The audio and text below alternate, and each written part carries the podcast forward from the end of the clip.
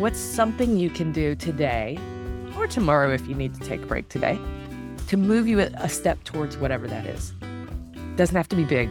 It just needs to be an, an intention of moving towards your dreams. And that's something that I've really surprisingly only just understood.